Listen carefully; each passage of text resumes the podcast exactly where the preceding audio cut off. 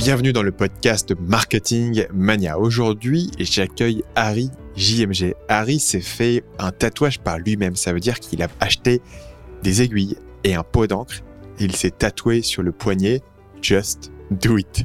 Ça vous cadre le personnage. C'est un gars qui a commencé comme étant un coursier à vélo, qui devient youtubeur, qui devient le coursier à vélo le plus célèbre de France, qui devient ensuite créateur de logiciels qu'il a codé lui-même, qui devient consultant expert sur les coursiers à vélo encore une fois, et qui devient finalement développeur freelance et créateur de logiciels. Ce que vous allez découvrir dans cet épisode, c'est comment trouver une opportunité à laquelle personne ne pense et comment gérer quand cette opportunité et tous vos revenus s'évaporent du jour au lendemain. On parlera de comment c'était de faire partie de la première promotion de l'école 42, cette fameuse école fondée par Xavier Niel qui est censée amener une toute nouvelle manière de faire de la pédagogie pour apprendre aux gens à devenir développeurs. On parlera de la méthode bourrin qu'a utilisée Harry pour trouver ses premiers clients en tant que freelance, et ça sera un exemple de comment parfois les choses sont plus simples que vous pouviez l'imaginer et qu'il suffit de penser de manière logique sur les premiers principes pour commencer à pouvoir trouver des clients. C'est aussi un exemple du fait que ça ne fait jamais de mal de demander. On parlera ensuite de YouTube et notamment de comment est-ce que vous pouvez trouver votre audience et comment est-ce que Harry a pu prévendre une formation pour 10 000 euros. Et on parlera du côté obscur de ce projet puisque ça a été une certaine douleur de créer sa première formation. On parlera de, si vous faites une formation en prévente, une première formation, quelle est la bonne ambition à faire et à la fois la douleur de créer cette formation qui a été assez costaud et le plaisir de pouvoir faire des ventes en automatique et d'avoir une source de revenus qui tourne tout seul, surtout que maintenant il est moins actif sur sa chaîne YouTube. On parlera des opportunités imprévues et imprévisibles qui s'ouvrent quand vous créez du contenu de manière publique, ou comment est-ce que Harry est devenu l'expert français sur la question des coursiers à vélo à travers quelques vidéos YouTube. Et finalement, on parlera du professeur en psychologie canadien qui est devenu une superstar sur YouTube en postant des vidéos totalement improbables. Un gars qui a changé la vie de Harry et dont l'équipe de Marketing Mania et moi le premier sommes extrêmement fans. Et juste avant de passer à ma conversation avec Harry, j'ai quelque chose de nouveau à vous annoncer. On parlera avec Harry de les bénéfices de devenir freelance, de pouvoir générer ses revenus quand vous avez besoin d'avoir des revenus, de pouvoir trouver des clients, de pouvoir construire un réseau, de pouvoir vendre vos compétences. Et en fait, ce qu'on va découvrir, c'est que si vous voulez devenir freelance, si vous voulez avoir ce filet de sécurité qui est que vous pouvez toujours générer des revenus en vendant vos compétences, eh bien, le fait d'avoir des compétences monétisables, c'est qu'une partie du puzzle. Il faut aussi, bien sûr, avoir ces compétences qui vont être autour de gestion de projet et surtout de vente. Et ce qu'on découvre, c'est que toutes les entreprises recherchent des bons prestataires, recherchent des bons freelances, recherchent ce qu'on pourrait appeler un super freelance, mais que soit ils ont du mal à les trouver, soit ils vont faire appel à des réseaux internes où un entrepreneur va connaître un autre entrepreneur et vont se refiler des freelances. Une entreprise va demander à ses collègues s'ils ne connaissent pas des bons freelances. Et donc, si vous êtes de l'extérieur, ça peut être difficile de vous dire comment est-ce que je vais percer dans tous ces réseaux, comment est-ce que je vais me faire connaître, comment est-ce que je vais démontrer mes compétences, ma crédibilité et la valeur que je peux apporter. Et pour ça, j'ai créé une petite formation gratuite qui s'appelle « Devenir un super freelance » que vous pouvez rejoindre en allant sur marketingmania.fr. Bien sûr, si vous rejoignez la formation gratuite, j'ai également une formation payante sur ce sujet-là qui arrivera après, qui arrivera derrière pour vous enseigner de manière plus profonde ces compétences-là. Mais rien qu'en suivant ces emails gratuits, vous allez avoir des bonnes idées sur comment construire ces compétences de vente, de networking, ces compétences de gestion de projet pour devenir un super freelance, le freelance que toutes les entreprises recherchent. L'adresse, c'est marketingmania.fr/freelance. Et sur ce, je vous propose d'écouter ma conversation avec Harry JMG. Salut Harry et bienvenue sur le podcast. Bien, merci Stan. Est-ce que tu peux nous expliquer un petit peu ce que tu fais dans la vie ? Ouais, mais il faudrait que tu m'aides parce que c'est pas facile dit comme ça, tu vois. Donc moi, je t'ai découvert sur ta chaîne YouTube. Ouais. C'est comme ça que j'ai appris que tu existais. Parle-moi un petit peu de la chaîne YouTube et on va commencer par là. Alors, la chaîne YouTube. Donc ça a commencé avec des vidéos sur les coursiers à vélo, il me semble. Il me semble. Parce qu'avant, j'avais fait d'autres vidéos, mais c'était des vidéos perso, genre j'essayais de faire un film à la maison avec ma famille, tu vois, donc c'était pas ouf. Donc ouais, j'ai commencé par parler des coursiers. parce que... Ça parle un peu de ce truc-là, parce que tu avais fait des vidéos qui marchaient bien dessus. Tu avais des vidéos qui avaient pas mal de vues. Ouais, grave. Parce qu'en fait, c'était un job qui venait d'arriver un peu sur Paris, en France, quoi. Et ça changeait vachement de tous les autres petits jobs qu'on pouvait faire à l'époque, tu vois, genre, je sais pas. Donc tu bossais, c'était quoi les apps à l'époque pour lesquelles tu bossais ? C'était Stuart en fait, j'allais dire d'autres trucs. Mais... C'est livraison de bouffe du coup ? En fait, c'est un peu comme, tu vois, Uber Eats par exemple, c'est que la bouffe, mais Stuart, c'est vraiment tout. Ça, donc ça peut être des courriers, ça peut être des colis, ça peut être vraiment tout et n'importe quoi. Un transport de quelque chose, quoi. Voilà. Et donc, du coup, ça, c'est à vélo que ça se fait. Tu t'es lancé là-dedans, tu faisais les courses à vélo et t'as commencé à faire des vidéos dessus. Exactement. C'était quoi le... Pourquoi est-ce que tu t'étais lancé dans le boulot de coursier à l'origine ? Ah bah pour avoir un peu de fric, quoi. T'étais quoi, étudiant ? Ouais, j'étais étudiant à ce moment-là. J'avais déjà fait des tafs au McDo, au KFC, ce genre de trucs. Et puis, c'était le moment où je me suis dit, bon, faut que je retrouve un autre job. Et puis, je suis tombé là-dessus. Et j'ai bien fait d'y aller, quoi. À quel moment est-ce que tu t'es mis à parler sur ta chaîne de ça ? Est-ce que c'est arrivé direct ? Est-ce que c'est arrivé un peu plus tard ? Non, c'est pas arrivé tout de suite. En fait, je regardais pas mal YouTube à ce moment-là. Et j'avais toujours voulu commencer à faire des vidéos et tout, parce que je regardais vraiment beaucoup. Et à ce moment-là, je regardais des vidéos sur le... C'était des gens, tu sais, qui expliquaient des trucs en histoire ou qui racontaient la vie de personnages, tu vois, avec pas mal d'animations. Et je trouvais ça super bien fait, tu vois. Et je me suis dit... Moi aussi, il faut que j'apprenne des choses aux gens de cette manière-là, quoi. Et donc, du coup, j'ai essayé d'apprendre un peu sur...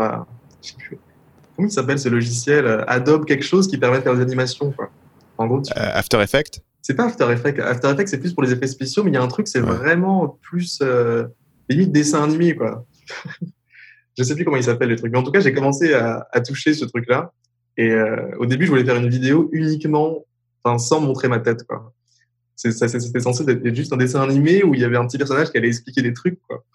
Ce qui demande un boulot dingo en termes de montage d'animation. En fait, ouais, je me suis vite rendu compte que c'était vraiment compliqué, quoi, de faire des animations comme ça.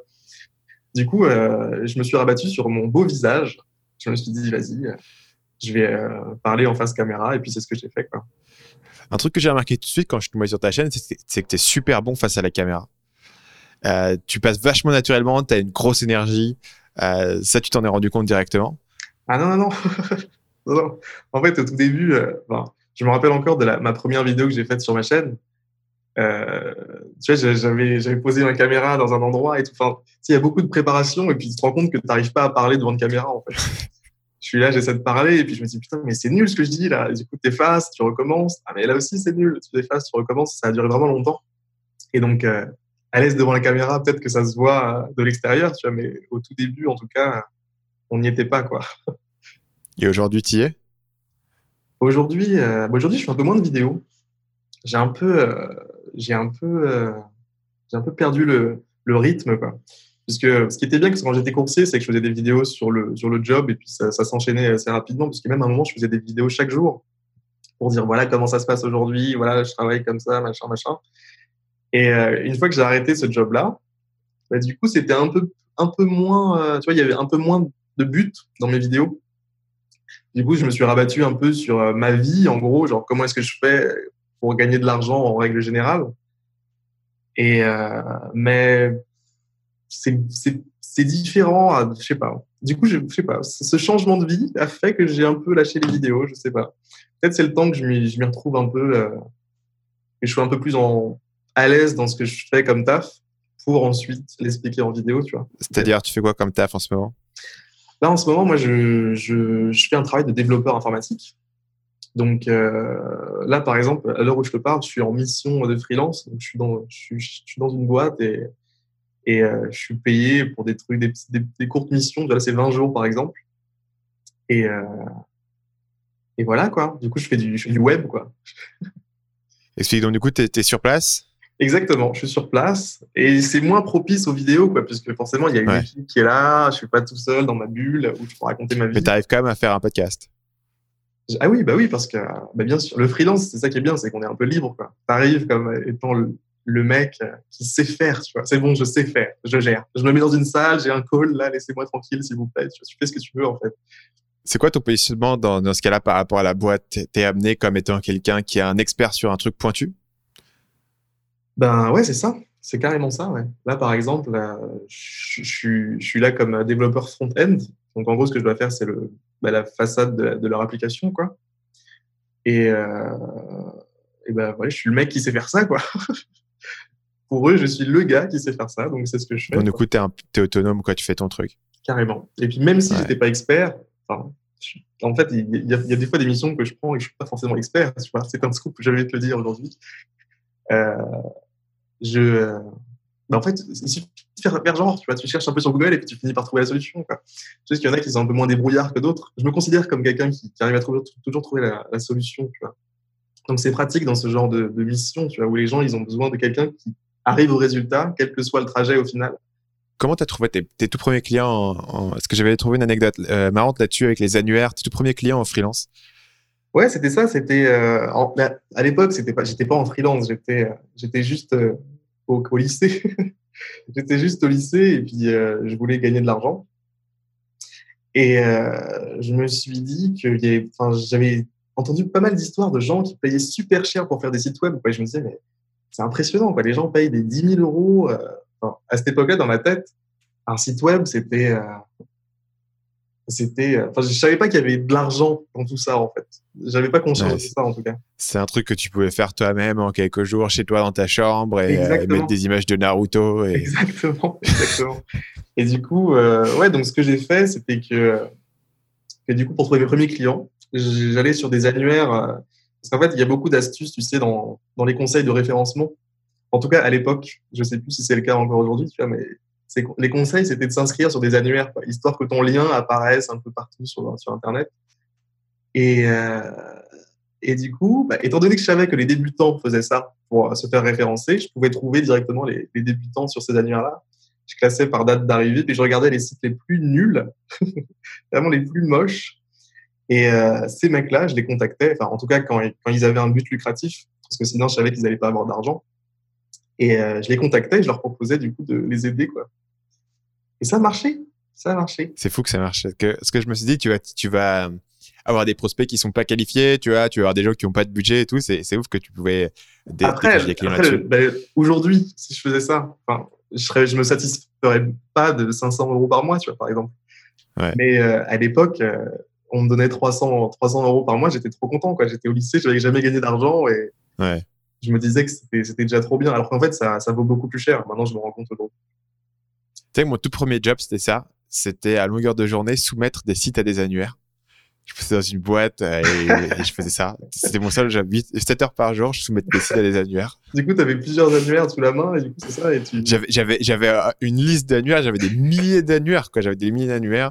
Il fallait faire une rotation sur les sites pour pas qu'il y ait trop de liens qui arrivent d'un coup. Donc, c'était le truc le plus rébarbatif. Je vais te dire une petite anecdote de la douleur du mec qui soumet des sites à des annuaires, c'est les catégories.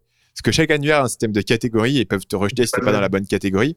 Mais ils ont tous un système qui est différent. Donc, je me fous de ça, putain, ça rentre dans quelle catégorie, sur celui-là, ils les font pas de la même manière. Et t'as une liste de catégories, tu sais, avec un menu déroulant de 50 trucs. Donc, faut que tu cherches un par un quelle va être la plus. Et tu remontes, peut-être que le truc d'avant, c'était mieux. Ça devait être carrément horrible. Voilà. Mais du coup, vous avez des clients, du coup, qui cherchaient à se faire référencer, c'est ça? Eux, donc je bossais pour une boîte et ils faisaient du référencement pour des sites et ils avaient aussi leur propre site et à l'époque ils faisaient du AdSense. D'accord, ok. Ils avaient leur propre site, ils avaient du trafic, ils mettaient des pubs AdSense et moi ils m'avaient engagé en tant que stagiaire. J'étais au lycée à l'époque, je faisais ça pendant l'été et je faisais ça, mais ils m'avaient filé le truc le plus répétitif au monde, quoi. Ouais, je sais même pas si aujourd'hui ça existe encore parce que je pense que tous ces systèmes d'annuaires sur Google, ils ont dû perdre. Google s'est aperçu de ce qui se passait, ils ont dû perdre un petit peu de leur efficacité. Ouais, je pense que c'est un peu moins hype qu'avant, c'est clair. Ouais. Pourquoi est-ce que quand tu étais étudiant, pourquoi est-ce que tu t'es lancé dans le coursier à vélo plutôt que te remettre dans la programmation directement ? Parce que je me rendais pas compte je pense que je me rendais vraiment pas compte que... Parce que moi, la programmation, il faut savoir que j'en fais depuis longtemps et puis ça a jamais été... Je l'ai jamais vu comme un métier ou comme un gagne-pain, quoi. Pour moi, c'était plus un hobby qui me permettait de faire des trucs pour m'amuser, quoi. Et du coup, quand j'étais étudiant... Il n'y a pas de moment où je me suis dit, tiens, c'est une compétence que j'ai que je peux vendre, en fait. Enfin, pour moi, c'était pas, je ne le voyais pas comme ça, quoi. Et du coup, je pensais que je pouvais faire que des petits jobs pas qualifiés, quoi. Alors qu'en fait, pas du tout. Mais ça, tu le comprends plus tard, quoi. Tu grandis, quoi. Ouais. Et t'as fait quoi comme étude? J'ai fait quoi comme étude? Alors, j'ai fait un bac S. Et puis ensuite, alors j'ai fait un bac S, pourquoi? Parce que je voulais faire le truc le plus large possible, parce que je savais pas du tout quoi faire, en fait. Et puis, tu sais, les conseillers qui te disent, le bac S, ça t'ouvre le maximum de portes, donc vas-y. Donc voilà, c'est ce que j'ai fait. Ce qui est absurde, d'ailleurs. Hein. Enfin, c'est... c'est pas la même chose, quoi. Ouais, c'est pas la même chose. Et du coup, donc j'ai fait ça. Et du coup, à un moment, je me suis dit, je vais faire médecine, parce que c'est le truc le plus dur, entre guillemets, parce que je savais vraiment pas quoi faire. Et finalement, juste avant, je me suis dit, bah non, je vais faire de l'informatique, parce que c'est quand même un truc que j'ai un peu touché. Enfin, j'ai commencé à me rendre compte que c'était quelque chose que j'aimais bien et peut-être que c'était une bonne idée de creuser là-dedans. Et donc, c'est ce que j'ai fait. Une licence d'informatique. En tout cas, j'ai fait la première année. Et puis ensuite, je suis allé à l'école 42. Donc, juste pour donner un peu de contexte aux gens, qu'est-ce que c'est? Parce que, au cas où ils ne savent pas. L'école 42, c'est une école qui se revendique comme étant unique, qui apprend la programmation à des jeunes qui ne sont pas forcément diplômés d'ailleurs, qui n'ont pas forcément le bac, quoi que ce soit, hein, qui peuvent venir vraiment de n'importe quel milieu. Et c'est réputé comme étant difficile, puisqu'il y a une sélection assez compliquée. Et puis ensuite, c'est une pédagogie un peu différente, puisque après, quand tu rentres, il n'y a ni prof, ni cours. Et c'est uniquement basé sur des projets. C'est fondé par quoi, Xavier Niel? Voilà, le fameux Xavier Niel. Et puis, comment il s'appelle? J'ai oublié, c'est un des anciens directeurs de Epitech. Epitech, donc, est une autre école très connue d'informatique à Paris. Donc, en fait, 42, c'est un peu une forme d'Epitech, mais gratuit et plus compétitif, quoi, dans le sens où il y a une sélection beaucoup plus compliquée. Il ne suffit pas de ramener ton chèque et de rentrer, quoi. Comment ça fonctionne si tu n'as ni prof ni cours? Quand tu arrives le matin, il se passe quoi? Quand tu arrives le matin, déjà, il faut que tu arrives le matin parce qu'il faut se motiver à y aller le matin quand il n'y a pas de prof, pas de cours, justement. Ce qui se passe, en fait, c'est que tu as des projets à faire. Des projets qui ont l'air archi compliqués. Enfin, c'est fait en sorte que quand on te donne le sujet, tu te dises « Waouh, je ne sais pas si je pourrais faire ce truc un jour. » quoi. Et en fait...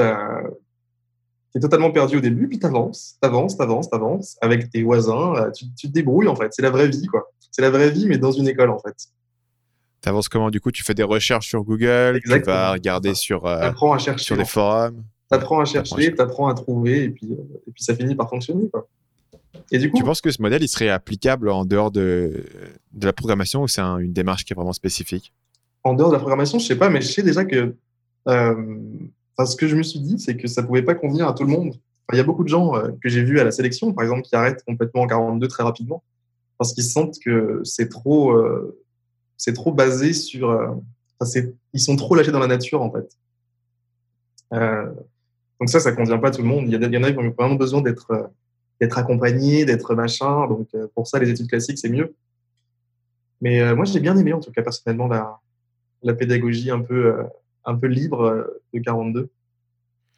Alors moi, j'ai fait une école de commerce et il y a pas mal de matières où je sentais qu'un prof, il ne pouvait pas te donner grand-chose, tu vois. Typiquement, le marketing, tu vois. Le prof, il va te dire quoi? Le marketing, il y avait des cours sur genre les organisations et en gros, il te donne 2-3 frameworks théoriques et puis ensuite, c'est tout, quoi. Tu vois, le reste, c'est de la pratique. Et je me demande si la programmation, moi, je n'ai pas été très loin au niveau programmation, mais je me demande si ce n'est pas un peu la même chose dans le sens où ok, on peut te donner la théorie, mais tant que tu n'as pas mis assez les mains dedans, tu ne comprends pas ce qui se passe. Bah, moi, effectivement, c'est la sensation que j'ai eue.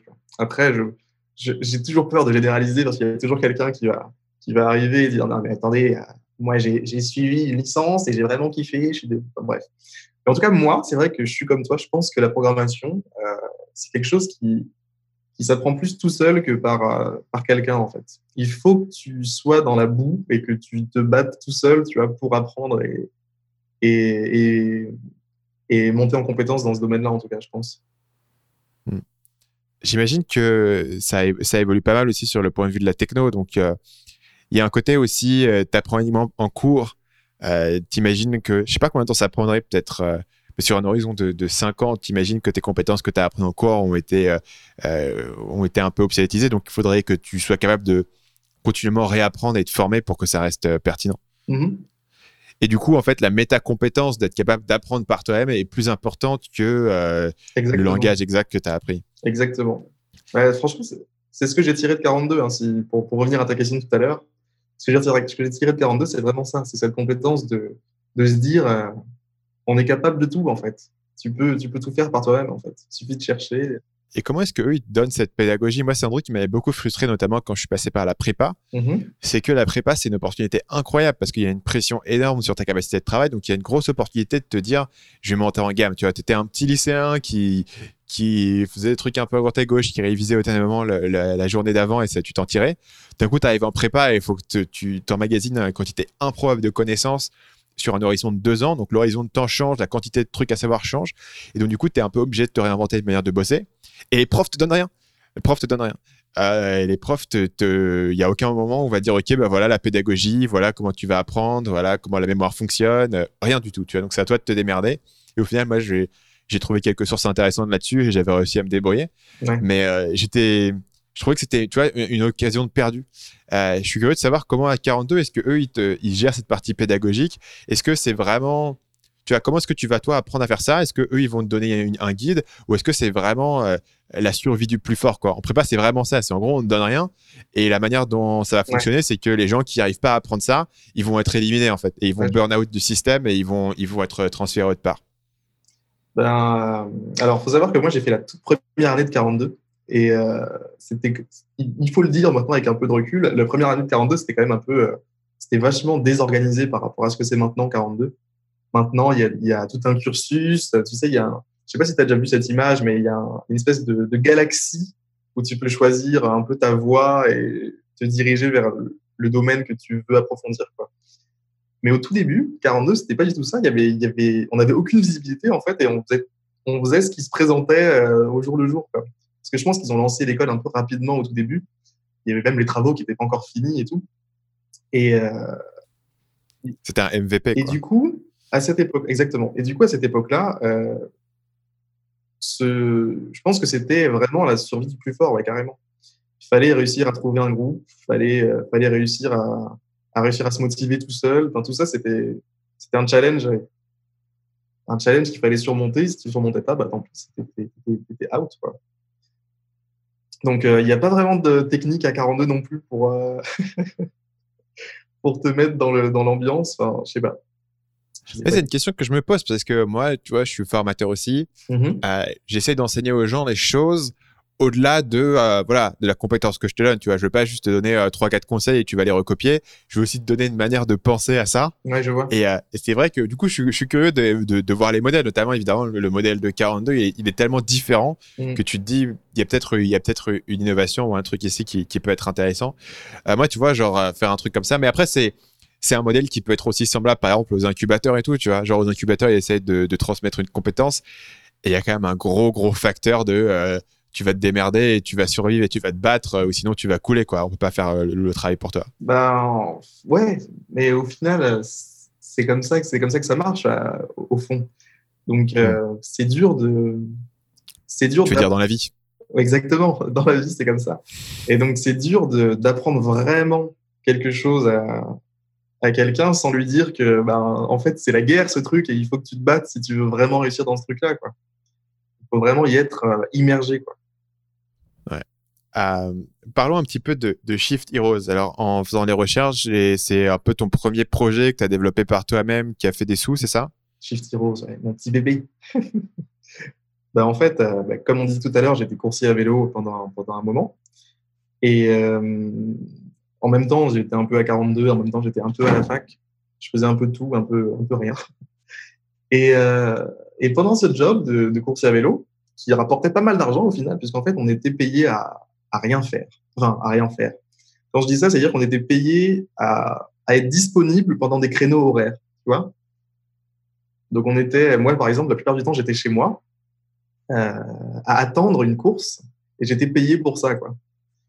Et donc, c'était 9 € l'heure de 8h à 23h, quoi. Et puis, j'étais là, chez moi, là, vraiment, 90% du temps, j'étais chez moi.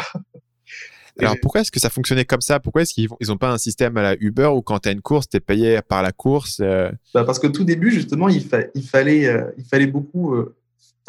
pour que ça marche, leur système, il fallait qu'il y ait des coursiers disponibles, connectés tout le temps, quoi. Sinon, forcément, les gens qui utilisent l'application et qui vont voir qu'il n'y a pas de coursier, ça ne va pas les intéresser. Ils vont se dire, bon, bah, en fait, cette appli, ça ne marche pas, quoi. Et donc, je sais pas, je suppose qu'ils avaient levé des fonds et que pour eux, c'était vraiment important qu'il y ait une présence de coursiers tout le temps, même s'il n'y avait pas de commande, en fait. Donc, ils avaient une perte de démarrage qui était l'idée d'enclencher l'offre sur la plateforme, du coup. C'est exactement ça, ouais.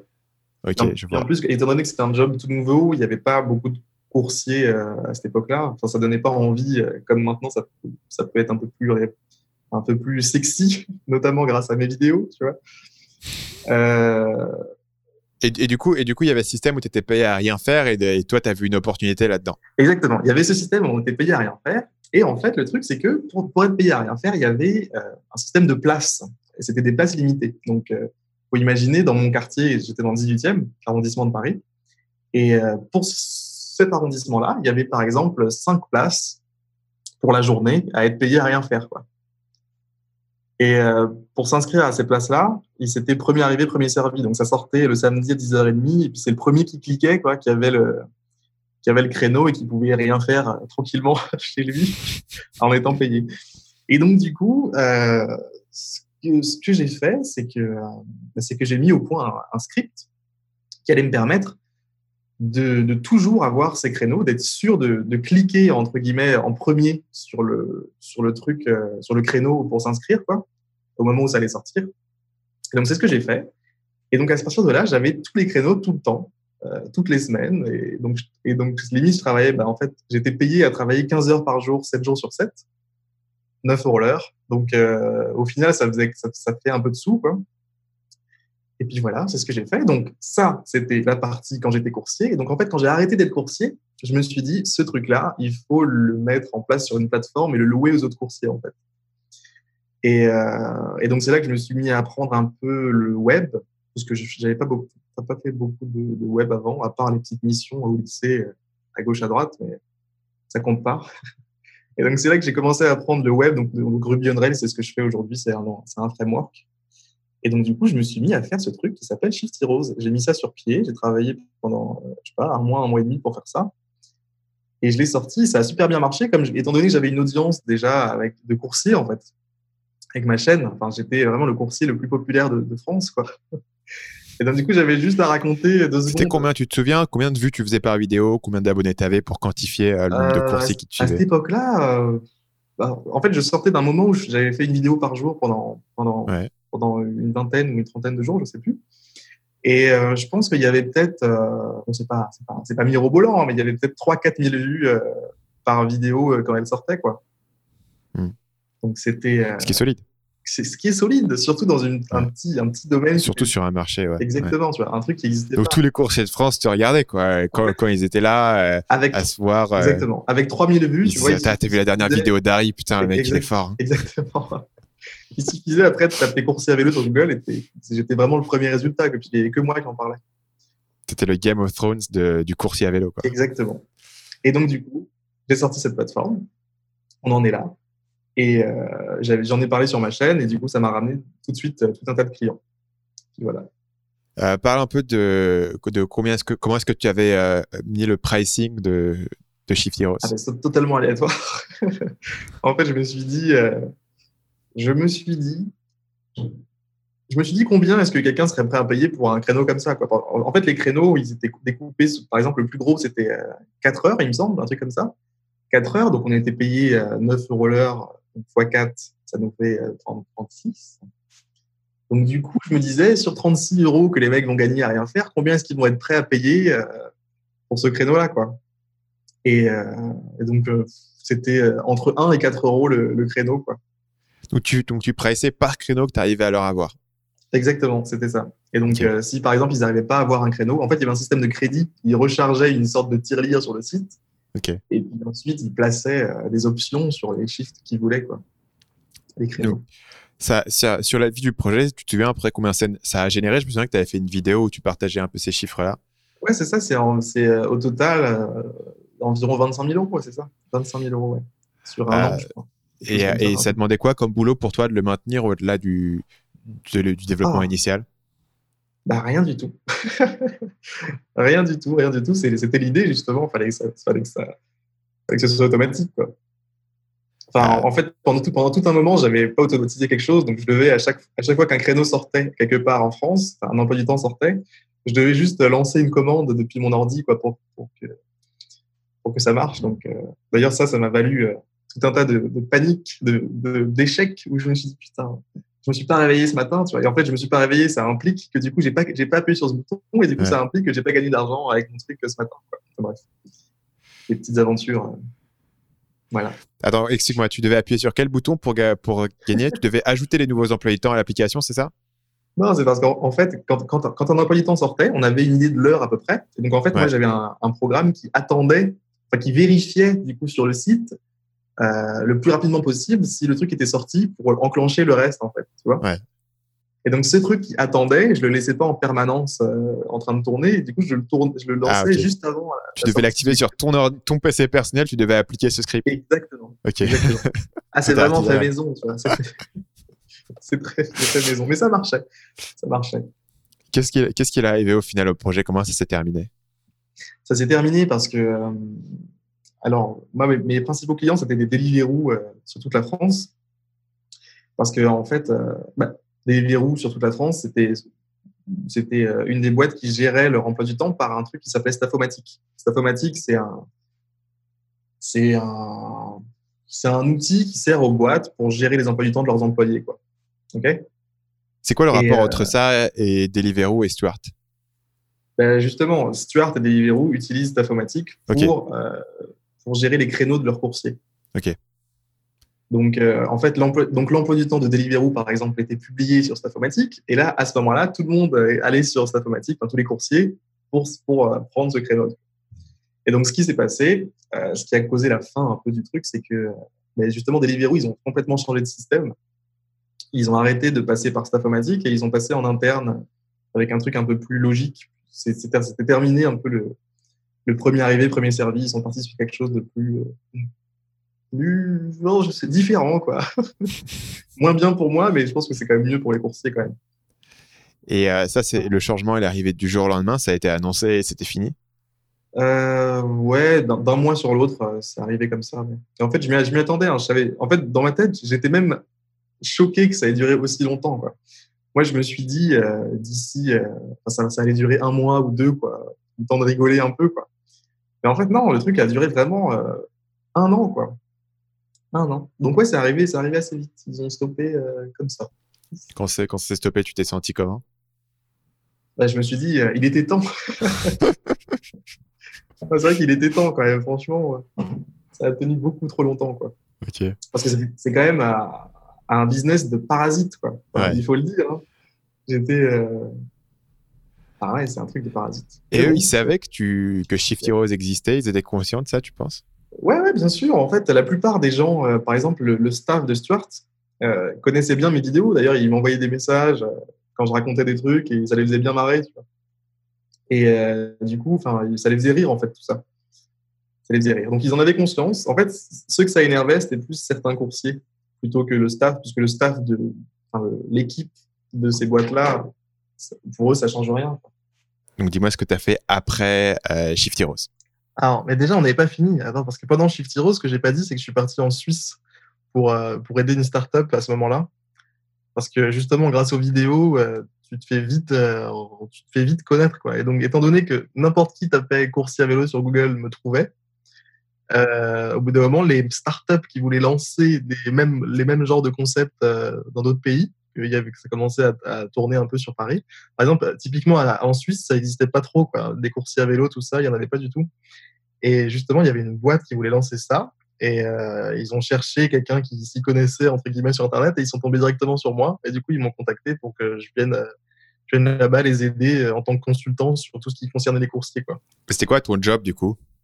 Le job, c'était de chercher les coursiers, les recruter déjà. C'était aussi de définir tout ce qui était les zones par rapport à tout ce qui tous les comment on peut appeler ça? Pas les clients, mais toutes les boutiques qu'on avait en gros sur notre application. fallait voir l'affluence qu'il pouvait y avoir de ce côté-là. Du coup, il fallait bien répartir les coursiers suivant les zones, etc. Voilà, c'était ça le job. Combien de temps est-ce que tu as bossé là-bas? Ça a duré 4 mois, il me semble. Je suis resté 4 mois là-bas. C'était marrant. Une expérience. Tu étais devenu l'expert numéro 1 français du coursier à vélo, quoi. Exactement. Toutes catégories confondues. Ouf, hein. Du mec qui programme des trucs au mec qui consulte sur les zones des boutiques. T'as tout fait. Mais il suffit de faire 1 ou 2 vidéos et ça y est, t'as la gueule d'un expert pour n'importe qui, quoi. C'est ouf. C'est vraiment étonnant tout ça. Bref. Et donc, d'ailleurs, je sais pas si t'as vu la dernière vidéo de comment il s'appelle, Dirty Biology, sur les problèmes psychologiques des youtubeurs ou quelque chose comme ça. On me l'a partagé. Et ça parlait d'un biais, tu sais, qui est le biais qui fait que, en fait, quand quelqu'un fait des vidéos sur YouTube, il a vite l'air d'un expert dans tout ce qu'il dit, en fait. Mm. Et même dans les trucs, que tu dis pas, en fait. Moi, j'avais un concept comme ça qui s'appelait, j'avais appelé ça le biais d'expansion du gourou. C'est le truc que je parle d'un truc avec une certaine autorité. Et donc, du coup, les gens veulent mon avis sur toutes les questions qui sont annexes, tu vois. C'est genre, Stan, c'est quoi la meilleure application de méditation? Mais qu'est-ce que... Voilà, ok.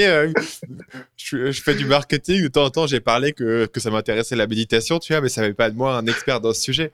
Ce qui était très drôle, c'était vraiment quand j'étais dans la séduction, j'avais un site sur la séduction et je parlais vraiment, en gros, le truc de base, tu vois. T'es un mec timide, t'as 22 ans, t'as pas trop d'expérience et tu veux pouvoir rencontrer des filles et pouvoir avoir un peu de conversation, tu vois. Et j'avais des gens qui avaient 50 ans, 20 ans de mariage, 3 enfants qui venaient me demander mes conseils en me disant « je suis en train de me séparer avec ma femme et tout, je vais faire quoi ?» Et j'avais rien à leur dire, si tu veux. J'avais aucune expérience, aucun concept et tout. Et c'était pas du tout non plus ce dont je parlais sur mon site, mais je disais « bon, le gars parle des bonnes phrases d'approche, donc probablement il va savoir comment sauver mon divorce, tu vois. » Et c'était très, très marquant dans la vie réelle, tu vois, comment quelqu'un va aller voir, quand quelqu'un qui a 50 ans va aller voir un gars qui en a 24, mais ça n'a rien à voir. En posant des questions. Les vidéos, ça crée vraiment un autre monde, en fait. Ouais. C'est vachement intéressant. Bref. Mais du coup, c'est ce qui fait que ça m'a emmené dans ce job-là, je pense, en Suisse. Tu vois, c'est ce qui a joué, c'est les vidéos.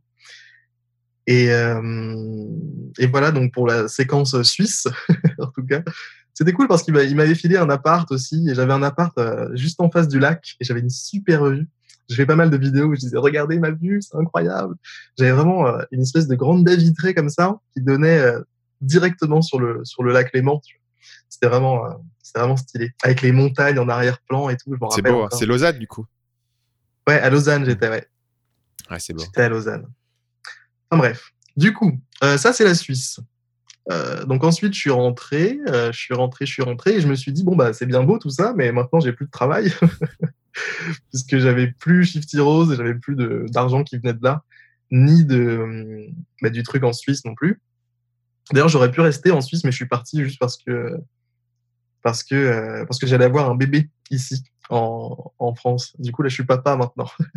Félicitations. Ça a changé quoi dans ta vie? C'est juste une petite parenthèse qui m'intéresse. Ça a changé quoi dans ma vie, mec? Ça a tout changé, mec. Je me rappelle même plus du mec que j'étais avant. Je sais plus. Je suis né quand il est né, quoi. C'est trop bizarre. C'est vraiment bizarre. C'est un grand sujet, mec. Un trop grand sujet, trop vaste. Mais si tu veux, ça remet les priorités dans un ordre. Ça remet les priorités en ordre, en fait. Naturellement. Sans que tu aies besoin de faire l'effort, de t'organiser. Tu vois, ça, c'est un problème que j'avais, enfin, une question que je me posais avant, par exemple, comment faire pour mieux m'organiser par rapport à mes priorités, trouver le truc qui compte le mieux, qui compte le plus pour ensuite découper mon temps, etc. En fait, maintenant, c'est devenu c'est plus un luxe, mais une sorte de besoin qui se fait naturellement, en fait. C'est un peu, je sais pas bien comment l'expliquer, tu vois, mais. Et donc, concrètement, ça se met comment? C'est-à-dire que tu fais moins de tâches un peu bullshit dans ton business qui servent pas à grand chose? Ou ça veut dire que tu passes moins de temps sur Instagram? Je pense que c'est pas uniquement sur le business, c'est au niveau de toute ma vie, quoi. Genre, si tu veux, tout ce que je fais maintenant, je le vois avec un... Parce que, si tu veux, avant d'avoir mon fils, j'étais beaucoup plus en mode... je vivais dans le présent, en fait. Je vivais complètement dans le présent et j'étais un peu... un hédoniste. J'ai lu ce mot il n'y a pas longtemps et je me suis dit, putain, c'était moi avant, ça. Et voilà, c'était ce qui me qualifiait vraiment. J'étais comme ça, quoi. Je pensais pas trop à ce qui allait se passer le mois prochain, la semaine prochaine. Enfin, je m'en foutais, quoi. Et maintenant, ce qui a changé, du coup, c'est que je vois les choses sur beaucoup plus longtemps, quoi. Je suis obligé de les voir sur beaucoup plus longtemps. Donc, je pense que c'est cette... Comment est-ce que c'est cette... La vision. Ouais, cette vision-là qui a changé, quoi. Maintenant, je vois les choses plus loin qu'avant. C'est aussi une question que moi, je me pose sur les horizons de temps, tu vois. Parce qu'il y a un côté où c'est quand même difficile pour moi encore de voir un horizon de temps à 10 ans, tu vois. Il y a un côté où c'est quelque chose qui est totalement théorique, intellectuel. Et je vois mes objectifs, tu vois, et je les fixe à 3 ans. Et déjà, je me dis, dans 3 ans, limite, c'est futuriste. Parce qu'en fait, je regarde là où j'en étais, moi, il y a 3 ans. Et je me dis, le progrès que j'ai fait entre deux, tu vois, c'était impossible vraiment de le prédire. Et je me suis toujours posé la question, à partir du moment où tu commences à avoir des enfants, il y a de toute manière un élément de continuité qui se pose, tu vois. Où tu te dis pas, dans 3 ans, je sais pas, si ça se trouve, tu vois, je serais parti en Amazonie, couper des arbres, tu vois. Il y a un élément de continuité qui se passe, tu vois, qui se pose.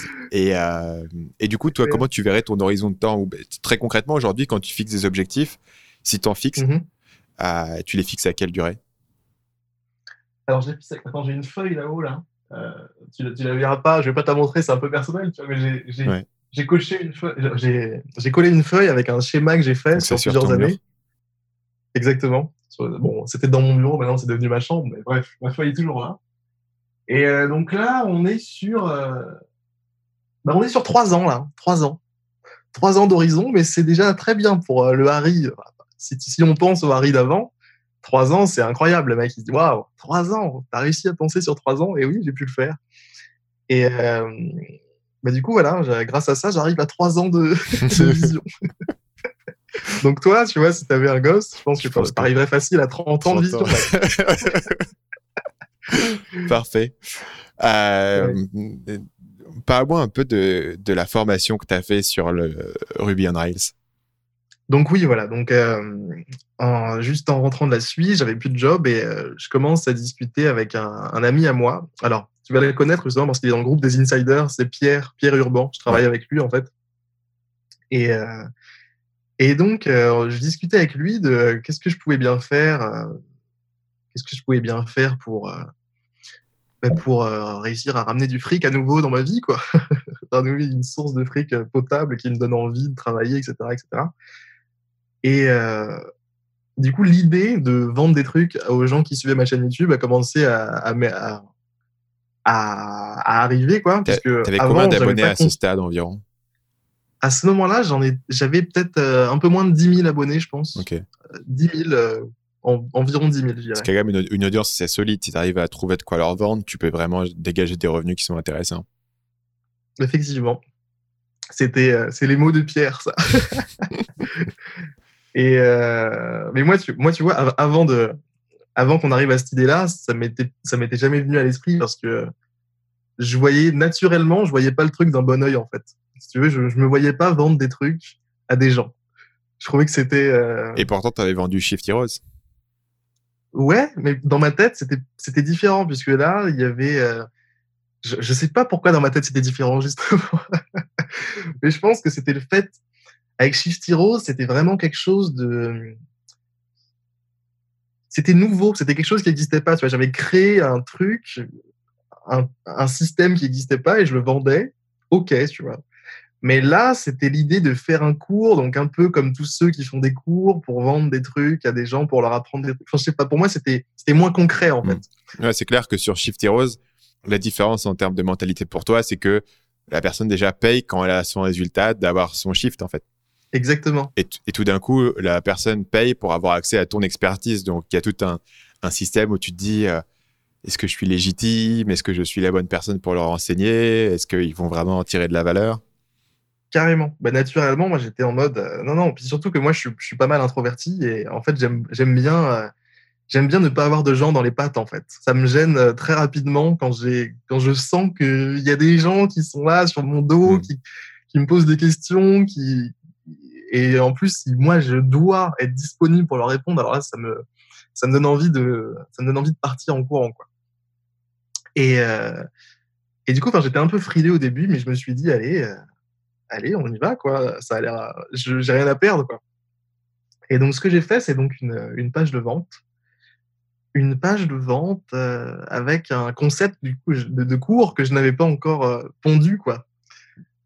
Et donc, je proposais du coup une pré-vente aux gens. Voilà, vous pouvez l'acheter avant qu'il soit fait. Moi, ça me permet de savoir s'il va y avoir de la demande ou quoi.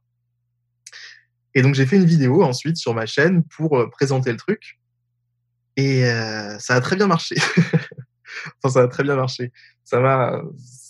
Enfin, il y a eu peut-être une centaine de clients, tu vois, la première semaine qui ont acheté la prévente, quoi. C'était combien le ton tarif en prévente? C'était 100 €.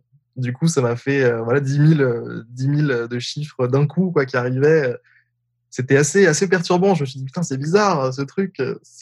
C'est de l'argent beaucoup trop facile. C'était quoi la proposition de valeur du produit qui était sur la page? En fait, moi, ce que je faisais, c'était que je prenais mon exemple avec Shifty Rose. Comment est-ce que je suis parti de ma vie quotidienne pour automatiser quelque chose qui m'a fait gagner de l'argent et ensuite créer une plateforme pour en gagner encore plus d'argent, tu vois. Donc, je partais de cet exemple-là et je leur disais, si vous aussi, vous voulez apprendre à programmer de la même manière que moi, je l'ai fait pour Shifty Rose, le cours, il est là pour ça, quoi. C'était ça. Et moi, le concept de prévente, c'est un truc que je mets beaucoup en avant. Non, parce que moi, toutes mes formations, même à mon échelle, sont vendues en prévente à l'origine, parce que ça te permet de rester en contact avec les gens. Le problème, c'est que si tu crées une formation toi-même dans ton coin pendant 3 mois, t'as une grosse probabilité que tu vas partir en délire total dans ta tête et que tu vas perdre le contact avec ton client. Tu vois. Et le fait d'avoir des gens qui suivent la formation au fur et à mesure, module par module, c'est un élément important. Et puis en plus, quand tu démarres, ça a l'avantage que tu ne vas pas passer 6 mois à créer une formation qui n'a aucune demande, en fait. Donc, il y a ces deux avantages-là. Par contre, quand je le présente aux gens, j'ai beaucoup de résistance. Et les gens se disent « Non, mais mon marché ne va pas accepter et je n'ai pas envie de vendre un truc que je n'ai pas créé, ce n'est pas éthique, etc. » Toi, comment est-ce que tu as… Est-ce que tu avais des doutes sur le fait de faire une prévente ou le fait de créer la formation en entier? Du tout, parce que quand tu… je trouve que quand tu… les doutes que les gens peuvent avoir, c'est... je trouve que si tu le fais d'une manière honnête, c'est-à-dire tu présentes la vérité en fait aux gens qui sont potentiellement tes acheteurs, tu vois, tu leur dis que voilà, tu exactement ce qu'on vient de dire là, tu vois, c'est beaucoup plus simple de présenter quelque chose et de rester en contact avec eux, machin, être sûr que ça va les intéresser. Je pense que les clients le comprendront totalement, tu vois, et ça me paraît logique. Il n'y a même pas de crainte à avoir, quoi. Non, moi, du coup, j'ai pas eu de crainte là-dessus du tout. Et là-dessus, c'est intéressant. Je pense qu'il y a deux aspects qui peuvent rassurer les gens. D'abord, le premier, c'est d'être clair sur le fait, si tu fais une prévente, de le dire clairement, quoi.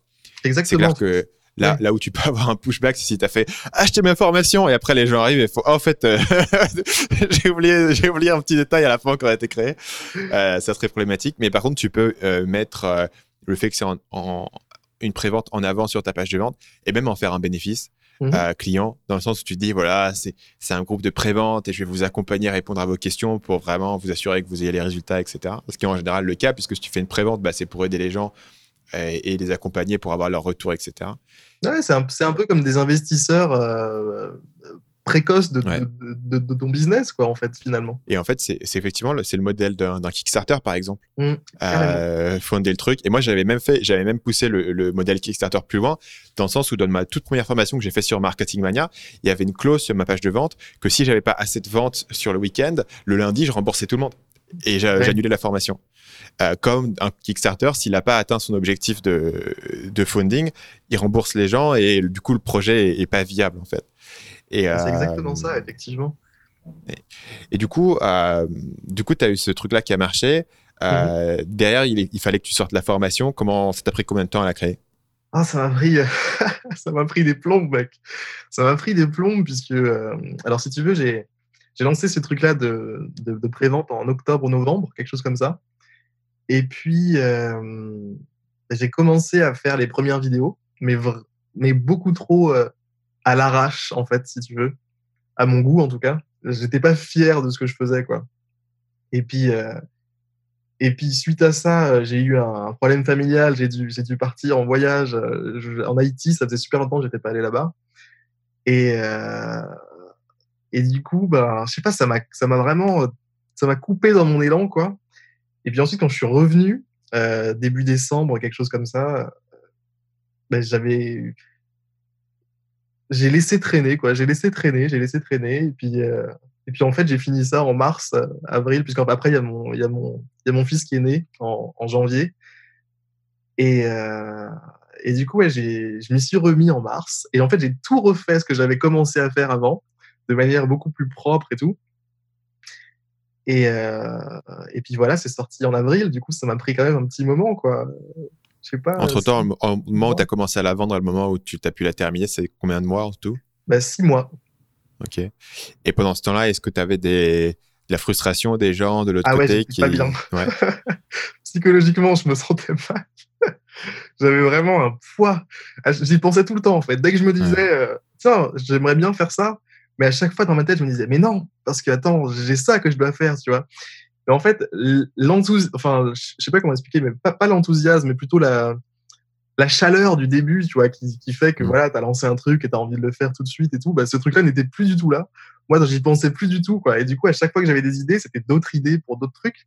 Et je me disais que légitimement, bah, je pouvais rien faire avant d'avoir terminé ce truc. Et du coup, ouais, j'avais vraiment une pression de tous les instants. Ouais. C'était 6 mois. Tu recevais des emails de gens qui disent alors c'est où, c'en est où? Ah ouais, carrément. Ouais. Il y en avait des emails.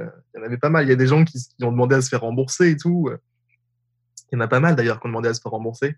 Ah, franchement, c'était plutôt un fiasco, hein, on va le dire. En fait, j'étais pas organisé, quoi.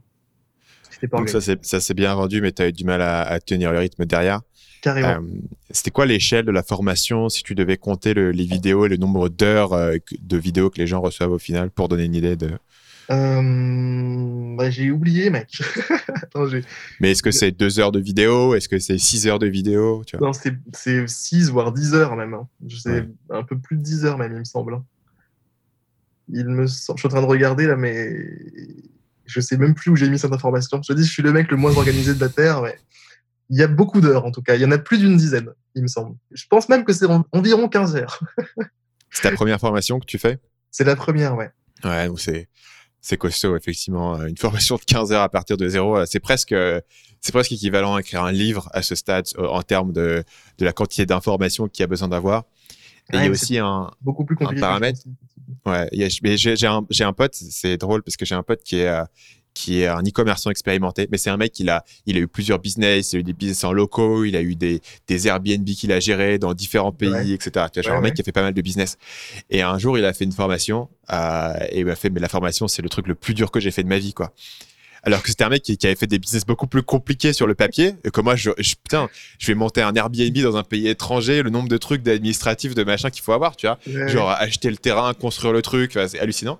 Et il y a une énergie créative qu'il faut mettre dans une formation qui est vraiment hallucinante. Il y a aussi un côté où moi, la formation, je la vois comme un truc où il faut le faire et il faut que tu gardes le focus dessus. Et si tu perds le focus du truc, ça va être ultra dur de te remettre dedans. C'est un truc, tu dois jongler cette balle et tu peux pas la lâcher parce que si tu la lâches, il va falloir que tu recharges toute la formation dans ton cerveau et que tu remettes dans le contexte du client, de son besoin, de ce que tu es en train de faire. Et effectivement, c'est... Ouais. Et c'est clair que faire une formation de 15 heures dès le premier coup, c'est ambitieux, quoi. J'aurais peut-être essayé d'en faire une petite, de voir un petit peu module par module. Ah, c'est sûr que si je pouvais retourner en arrière, je ferais quelque chose de différent, quoi. Quelque chose de beaucoup plus simple qui serait, parce que là, en fait, l'ambition de la formation, c'était d'apprendre aux gens à programmer, quoi, en fait. Donc, apprendre à programmer, donc ça impliquait de leur apprendre un langage, et puis ensuite, il fallait leur apprendre le web. Et puis ensuite, il fallait leur apprendre du coup un framework web. Et en fait, tout ça, c'est, enfin, en vérité, même en 15 heures de formation, je pense que, enfin, d'ailleurs, même en 15 heures, il y a plein de moments où je leur dis, par contre, là, il faut que vous alliez sur ce site-là pour acquérir tout un tas de bases qu'il vous faut avant de commencer, en fait. Donc, enfin, c'était trop long, je pense. T'as raison, trop long. si je pouvais revenir, je ferais un truc plus simple. 1 heure, 30 minutes. Ah, une vidéo YouTube de formation. Tu comptes en faire d'autres, des formations ? C'est un angle que tu vas continuer à creuser ? Bah, pas pour l'instant, non. Pas pour l'instant, parce que je t'avoue que ça m'a un peu. Je me suis dit, c'était quand même assez chiant pour pas grand chose, quoi. Au final, ça m'a mis beaucoup de pression. Ça m'a parasité l'esprit pendant 6 mois, tu vois. Et là, je me sens pas d'en refaire une tout de suite, quoi. En tout cas. Mais et tu vas continuer à vendre celle que t'as, elle se vend encore ? Elle se vend encore, ouais. Elle se vend encore, bien. Mais sans que je fasse quoi que ce soit, quoi. Vraiment, je fais rien. Il y a la page. C'est le bénéfice du coup. Ouais, c'est le bénéfice du coup de ce business model, quoi. C'est que c'est assez scalable, et même dans le sens où un logiciel, tu dois quand même un petit peu le maintenir et tout. Une formation, tu peux la laisser. En général, elle tourne plutôt bien. Bah, après, sur les années, ça s'obsolétise, mais sur le moyen terme, ça tourne pas mal. Ouais, effectivement. C'est quoi, du coup, ta vision ? Parce que tu as décrit pas mal de projets différents. Est-ce qu'aujourd'hui, tu as une vision unifiée de comment est-ce que tu vas faire sur, disons, tu vois, la prochaine année pour avancer vers des objectifs, ou qu'est-ce que tu vois aujourd'hui comme étant ta force principale et ce sur quoi tu veux te concentrer ? Ben, alors, moi, en ce moment, je travaille sur des projets perso avec un associé, donc. Et le truc, c'est que je fais des intermittences de missions freelance. Donc là, par exemple, en ce moment, je suis en mission freelance pour gagner un peu de thunes, pour pouvoir me remettre ensuite sur mes vrais projets, entre guillemets, après, quoi. Donc, du coup, tu développes du logiciel et dans ces projets-là, t'es développeur ? Exactement, ouais. Ouais. Donc, c'est ça. C'est carrément ça. Et t'intercales les missions de freelance entre-temps pour gérer la partie trésor. Exactement. On attend un petit peu sur ta chaîne. Avec les projets perso, ouais, carrément. T'avais parlé un peu sur ta chaîne des tarifs que tu pouvais avoir avec tes compétences sur le freelancing. Tu peux donner une idée aux gens ? Ben là, c'est entre... En fait, ça débute à 400 et puis là, c'est 500 par jour. Là. 500 par jour, voilà. Donc, en travaillant un certain nombre de jours par mois, tu peux couvrir en gros tes dépenses perso et investir ton temps dans des projets qui peuvent derrière avoir un impact à la fois financier et à la fois business beaucoup plus gros. Exactement. Ben, l'idéal, c'est ça. Moi, c'est ce que j'aimerais bien. J'aimerais bien travailler. Tu vois, ne serait-ce que travailler 5 jours dans un mois, ça suffit pour payer tout un tas d'obligations que tu dois payer tous les mois, quoi. Et ben ça, c'est le rêve, quoi. Et le reste du temps en freestyle, quoi. Moi, c'est vraiment ce qu'il me faut, quoi. Donc bon, voilà, c'est ce que je fais. C'est ce que j'essaie de faire, okay. En tout cas. Est-ce qu'on peut parler un petit peu de Jordan Peterson ? Ah, JP Le poteau JP, putain, ouais. Pourquoi tu me parles de lui ? Je sais que tu en avais parlé sur ta chaîne, je sais que c'est ressorti. C'est aussi, moi, un grand intérêt que j'ai eu sur l'année dernière. Je sais que Paul aussi, qui travaille avec moi ici à Bangkok, a aussi bien flashé. On s'est fait tous les deux. Il a un cours Maps of Meaning.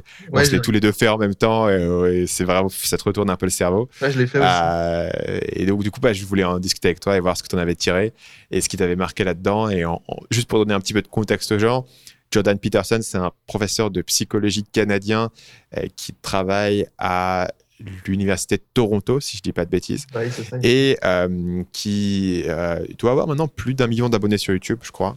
Ah, bon, en tout cas, il poste ses cours, il filme ses cours et les poste sur YouTube. Donc, vous avez un gars qui fait un cours magistral pendant 2h30. Il y a une série de 10 vidéos, puisque son cours dure 10 séances. Il poste ça sur YouTube, sans montage, sans rien. Et c'est des vidéos qui peuvent dépasser le 1 million de vues. Et donc, c'est un espèce de phénomène qui contredit tout ce que tu avais cru connaître sur YouTube. Il a écrit un livre qui s'appelle 12 Rules for Life, qui est, je crois, le plus gros best-seller non-fiction au monde actuellement, ou en tout cas sur l'année dernière. Donc, le gars est passé de professeur obscur qui parle de sujets très pointus. Il réfléchit sur les mythes, sur la mythologie, sur la religion, à une espèce de superstar internationale entre la politique, entre le développement personnel, entre un côté vachement académique. C'est assez difficile à classifier. En fait, c'est comme un père, quoi. Il est là, il fait le papa en fait en vidéo, quoi. J'ai plein de trucs à dire, mon fils. Tu sais, c'est le père un peu sage, tu vois, qui va t'apprendre la vie d'un coup, tu vois. Enfin bref, voilà. Qu'est-ce que t'en as tiré, toi ? T'as fait Maps of Meaning, donc du coup, Maps of Meaning, c'est un de ces cours qu'il fait. Donc c'est, je me souviens plus, je l'avais sur mon téléphone, c'est 24 heures de cours, je crois, qui fait magistral. Ouais, à chaque fois, c'est 3 heures, et puis je sais plus combien il y a de sessions, peut-être 8, ou un truc comme ça, 8 ou 10, j'en sais rien, mais c'est 3 heures à chaque fois. Et qu'est-ce que j'en ai tiré, donc ? Qu'est-ce que j'en ai tiré ? Alors moi, je suis tombé là-dedans. Je suis tombé dans Peterson, juste après la naissance de mon fils, tu vois. Parce que je commençais à me dire qu'il faut que je mette de l'ordre dans... Je sais pas comment je suis tombé là-dedans exactement, je me rappelle plus, mais il fallait que je mette de l'ordre. Ah si, c'est quelqu'un qui m'a conseillé, voilà. Et quelqu'un m'a dit, il faut que tu regardes Jordan Peterson, c'est vraiment pas mal, ça va t'aider sur toutes ces questions-là et tout, machin. Organiser ta vie, trouver du sens, tout ça. Et donc, je suis parti voir et vraiment, j'ai vachement accroché. D'ailleurs, j'ai pas fait que le Maps of Meaning, j'ai aussi fait le... Tu sais, il fait un test, là. Comment il s'appelle, le test, là ? Self-authoring. Et self-authoring, j'ai fait ça aussi. Le futur, le présent, le passé, tout ça. D'ailleurs, je garde encore... Ouais. C'est un exercice où il te demande d'écrire quelque chose sur ton passé, donc c'est une espèce d'autobiographie, quelque chose sur ton présent, une vision de ton futur, donc c'est un exercice d'écriture sur ta vie.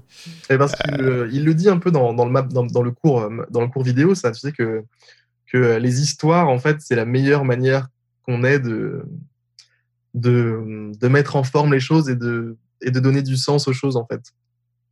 Et donc, du coup, son conseil avec le self-authoring, c'est d'écrire sur toi pour t'auto-donner du sens, en fait.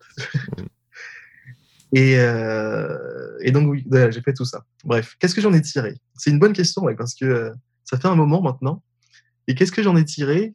Je pense que c'est une certaine structure au niveau de... C'est comme si... Je ne sais pas si tu vois ce que c'est un framework en développement. Ouais.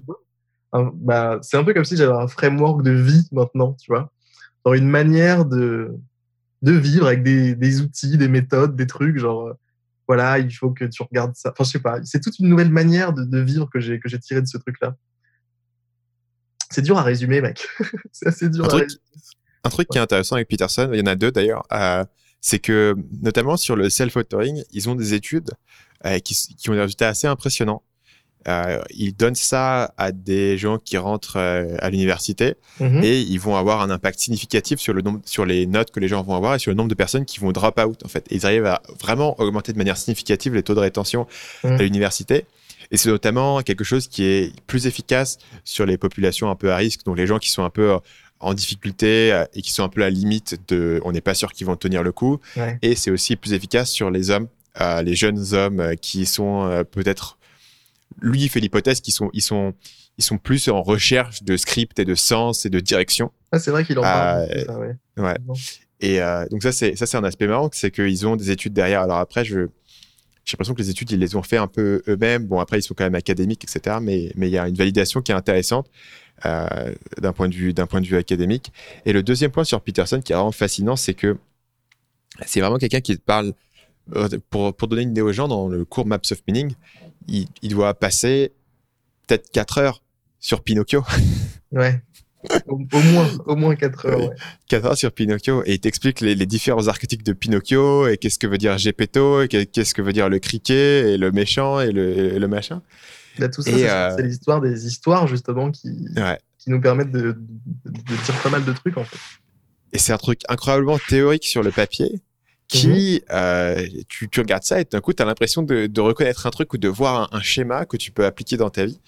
Pourtant, lui, il te mâche pas forcément le travail. Il y a des moments où il va t'expliquer exactement comment ça s'applique dans ta vie, mais il y a beaucoup de... Il va vraiment aller profond dans la théorie et il va aller... Et les gens arrivent à projeter quelque chose dessus et à se voir un truc et à voir un schéma de vie ou un script de vie. Et essentiellement, un des messages principaux de Peterson, c'est qu'il y a du sens à prendre sur toi la responsabilité d'améliorer les choses. Il a une phrase un peu culte, c'est « clean your room ». Donc, si tu veux changer le monde, commence déjà par nettoyer ta chambre et voir ce qu'il y a autour de toi. Et il essaie de donner du sens dans le fait de prendre cette responsabilité, notamment à travers tout un tas de métaphores sur la culture et la nature et la culture qui est le père, qui peut à la fois être tyrannique, mais à la fois qui donne une direction, et la nature qui à la fois donne la vie, mais à la fois c'est aussi le chaos et tout. Il y a une espèce de framework ultra, presque ésotérique. Et tu vois ça et tu dis, oh putain, ça donne du sens aux choses. Exactement. Et le truc, c'est que dans tout ce qu'il peut te dire, qui a l'air un peu des fois tiré par les cheveux, tout prend sens en fait. Tout arrive à prendre sens dans ce qu'il peut dire en fait. Et c'est ça qui fait son succès, je pense. C'est qu'il arrive à raisonner en nous, en fait. Bien joué. Bien joué, Peterson. Il est fort. Donc, pour ceux qui s'intéressent à ça, le bouquin, je pense, c'est pas un mauvais endroit où commencer. Donc, 12 Rules for Life. Sinon, le Maps of Meaning, je pense, sur YouTube est bien aussi. Le cours, c'est pas mal du tout pour commencer. Ouais. Sachant que si vous cherchez Jordan Peterson sur Google, ça va être l'enfer parce que il y a énormément de controverses autour de lui sur des questions de justice sociale, sans rentrer dedans, mais il n'a pas forcément toujours été traité de manière extrêmement équitable par les médias américains. Et donc il y a pas mal de controverses autour, mais je pense que si tu vas regarder vraiment directement lui, son contenu et ce qu'il raconte, tu as une image beaucoup plus exacte que ce qui a été dit sur lui, qui souvent soit déforme un peu ses propos. Le problème, c'est que comme en fait, il faut se taper 24 heures de cours pour comprendre ce que le mec raconte, c'est assez facile de citer un bout et de déformer les propos. Et personne, en dehors de ses fans, peu de gens vont aller vraiment chercher le contexte. Et voilà, c'était ma petite parenthèse sur ça. Mais ne serait-ce que pour l'anomalie d'un prof qui poste des cours sans montage sur YouTube et qui arrive à faire 1 million de vues, ne serait-ce que pour comprendre comment est-ce que ça fonctionne et pourquoi est-ce que le mec fascine autant de gens, ça vaut vraiment le coup d'aller regarder au moins un petit peu. Puis même n'importe qui s'intéresse un peu à ce genre de questions un peu profondes. Enfin, moi, par exemple, je sais que depuis toujours, j'aime bien réfléchir à tout un tas de trucs un peu philosophiques, un peu profonds. J'aime bien en discuter avec les gens, etc. Et là, pour le coup, c'est un truc qui... C'est comme si tu te baladais dans un désert, quoi. T'as soif, tu t'en rendais pas forcément compte, et il y a un mec qui vient te ramener à boire, quoi.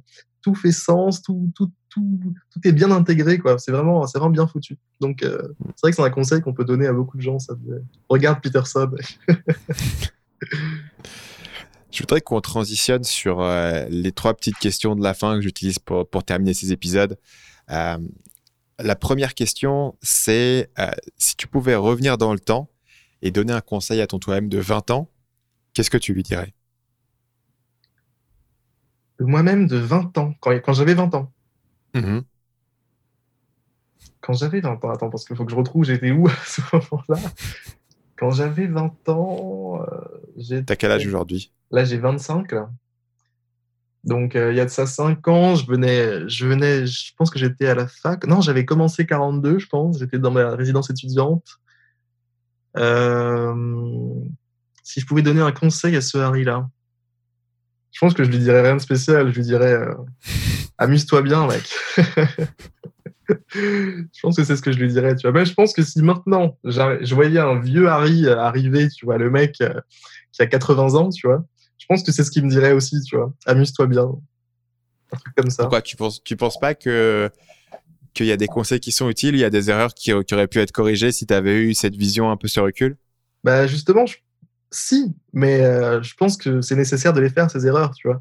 Je pense que les choses sont bien faites. Quand on fait les erreurs, on les fait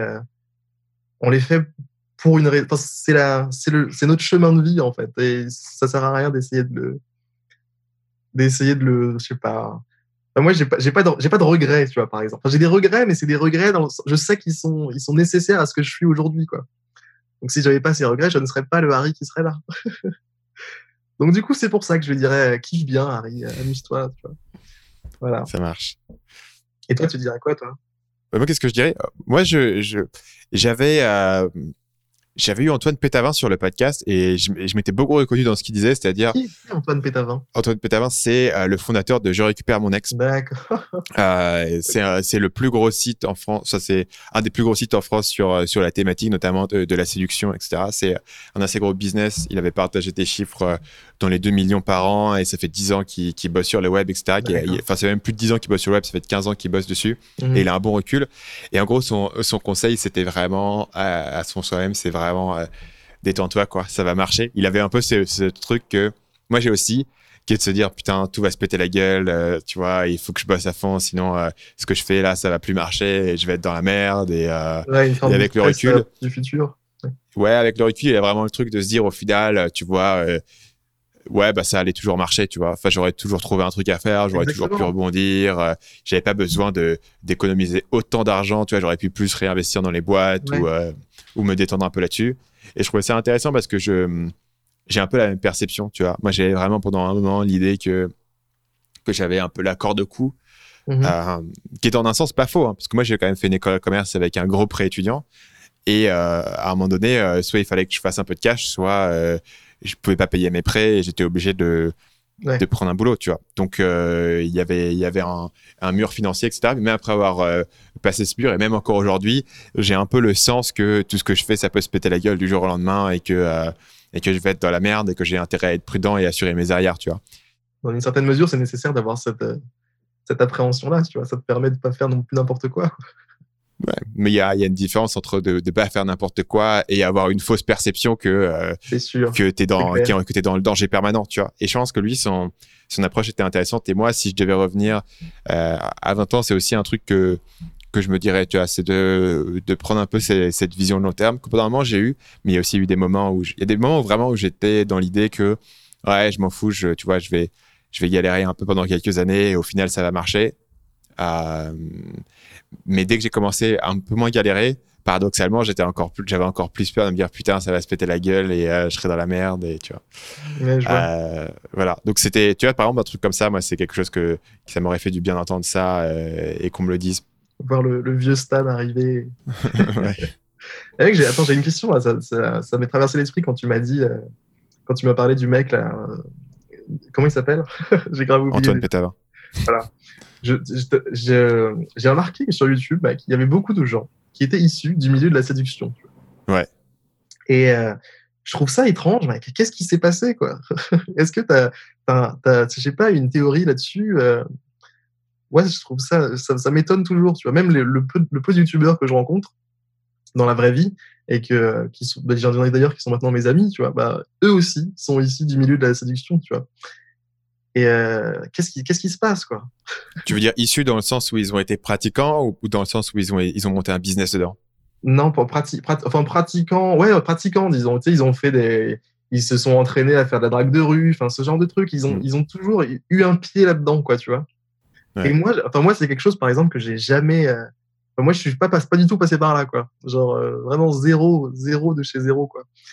Et du coup, comment ça se fait, quoi, que il y a beaucoup de gens sur YouTube qui se soient au moins intéressés, en tout cas, au milieu de la séduction, quoi. Franchement, sur YouTube ou non, hein, moi, je connais énormément d'entrepreneurs qui n'ont rien à voir avec YouTube, qui sont des e-commerçants, qui font du Amazon FBA, qui font du dropshipping et qui sont aussi passés par là. Pour moi, il y a vraiment une cohérence entre les deux dans la démarche et dans l'approche psychologique du truc.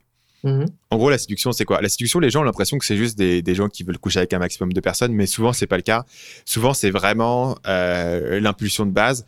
C'est vraiment, il y a une zone importante de ma vie et c'est les relations amoureuses et je suis pas bon dans cette zone.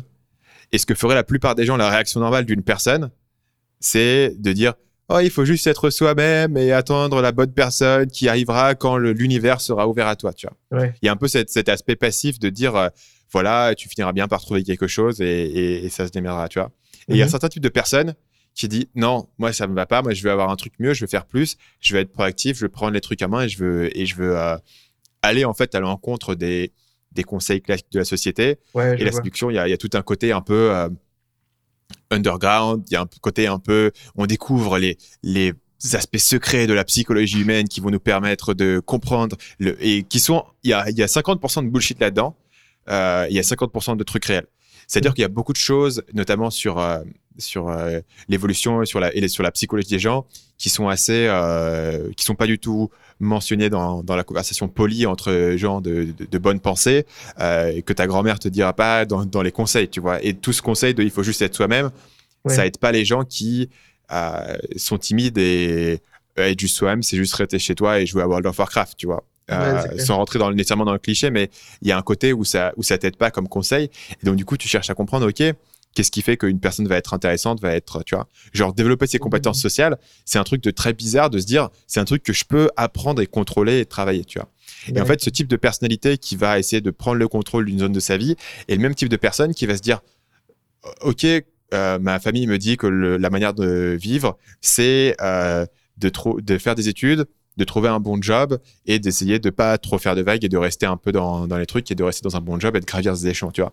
Et il y a une franche personne qui dit non, moi je veux plus, je vais créer un business, moi je vais être indépendant, je vais être le boss, je vais créer des vidéos, je vais poster des trucs sur YouTube, je vais monter un site e-commerce, je vais monter mes produits, etc. Et ces deux personnes ont un peu ce même côté de se dire, de pas trop mettre de crédit dans les conseils qu'on te donne, dans la narrative principale de la société, tu vois. Et donc, du coup, il y a une grosse cohérence entre les deux. Et c'est multiplié par le fait que beaucoup de gens qui montent à l'origine un business dans la séduction finissent par ensuite monter un business dans le marketing. Et ça, c'est un truc quoi. Il y a énormément de personnes qui sont dans ce cas. Ou moi, je suis dans ce cas. En France, il y en a plein. Il y a Antoine Pétavin, Alexandre Ross. Il y en a plein qui ont fait cette démarche-là. Et aux États-Unis, pareil, Eben Pagan et tout. Et en fait, ça, c'est aussi dû au fait que le marché de la séduction, c'est un marché de débutants. Et en fait, au bout de 5 ans, quand toutes les questions qu'on te pose à longueur de journée, c'est quoi la meilleure phrase d'approche? Et à un moment donné, où t'en as marre et t'as envie de parler de trucs plus avancés. Mais le truc, c'est qu'il n'y a pas un marché significatif pour des produits plus avancés. Tu vois, c'est un marché où les gens débutent et une fois qu'ils commencent à devenir un peu compétents, soit ils sont contents et ils vont vivre leur vie, quoi. Et c'est très bien, ils vont vivre leur vie, mais il n'y a pas de truc suivant. Alors que le marketing, c'est pas le cas. Le marketing, la personne arrive et elle veut trouver une bonne idée de business, monte une idée, monte sa chaîne, il commence à vendre ses premiers produits. OK. Maintenant, je veux monter au niveau. Et en fait, tu as des crans et des crans et des crans dessus. Et des gens qui font 50 000 € à essayer de dépasser les 100 000 €, les gens qui font 100 000 € arriver au million. Et après, ça monte jusqu'à ce que tu aies d'une entreprise du CAC 40 à arriver sur le marché hongrois. Tu vois, tu peux toujours monter en complexité. Il y aura toujours un marché qui est là. Ce qui fait que moi, je connais beaucoup de gens qui ont commencé dans le domaine de la séduction et au bout d'un moment, ils ont fait un peu le tour de leur sujet. Et en fait, quand tu es arrivé au sommet de ton marché, souvent, tu as un intérêt pour le marketing. Parce que c'est comme ça que tu montes dans un marché aussi concurrentiel. C'est que tu es bon en marketing. Et du coup, c'est souvent une seconde étape qui est logique. Ouais, c'est vrai, tu as raison. C'est vrai que c'est un peu le même processus mental au final. Et c'est pour ça qu'on les retrouve un peu dans le coin des vidéos, quoi. Ouais. C'est la même démarche. Donc oui, allez, poursuivons Stan. La question suivante, c'est est-ce qu'il y a un livre que tu recommandes souvent? Un livre moi, personnellement, je vais dire le meilleur livre que j'ai lu déjà, pour moi, c'était La Grève de, tu sais, Atlas Shrugged de Ayn Rand. Ah, c'était trop bien ce livre. Parle un peu du contexte de ce livre. Parce que c'est très connu aux États-Unis, c'est un truc qui est très, très, une référence qui est très chargée aux États-Unis. Peut-être un peu moins ici. Ouais, c'est très connu. D'ailleurs, je l'ai lu parce que c'était, je sais plus où est-ce que j'ai vu ça, mais c'était marqué que c'était le deuxième livre le plus influent après la Bible aux États-Unis. Et alors j'ai vu ça, je me suis dit attends, je peux quand même pas laisser passer ça, quoi. Le plus influent après la Bible. Et donc, je me suis dit, vas-y, je vais le lire. Et donc, j'ai lu ce truc. Donc, tu veux le contexte du livre, l'histoire, c'est ça? L'histoire qui se passe. Ouais, donc, c'est un roman? Ouais, c'est un roman. Ouais, déjà, c'est un roman. J'ai pas l'habitude de lire des romans. Et puis, celui-là, il fait 1400 pages, il me semble. C'est vraiment, c'est costaud, c'est écrit petit. C'est comme un petit dico à l'ancienne, quoi. C'est vraiment long, quoi.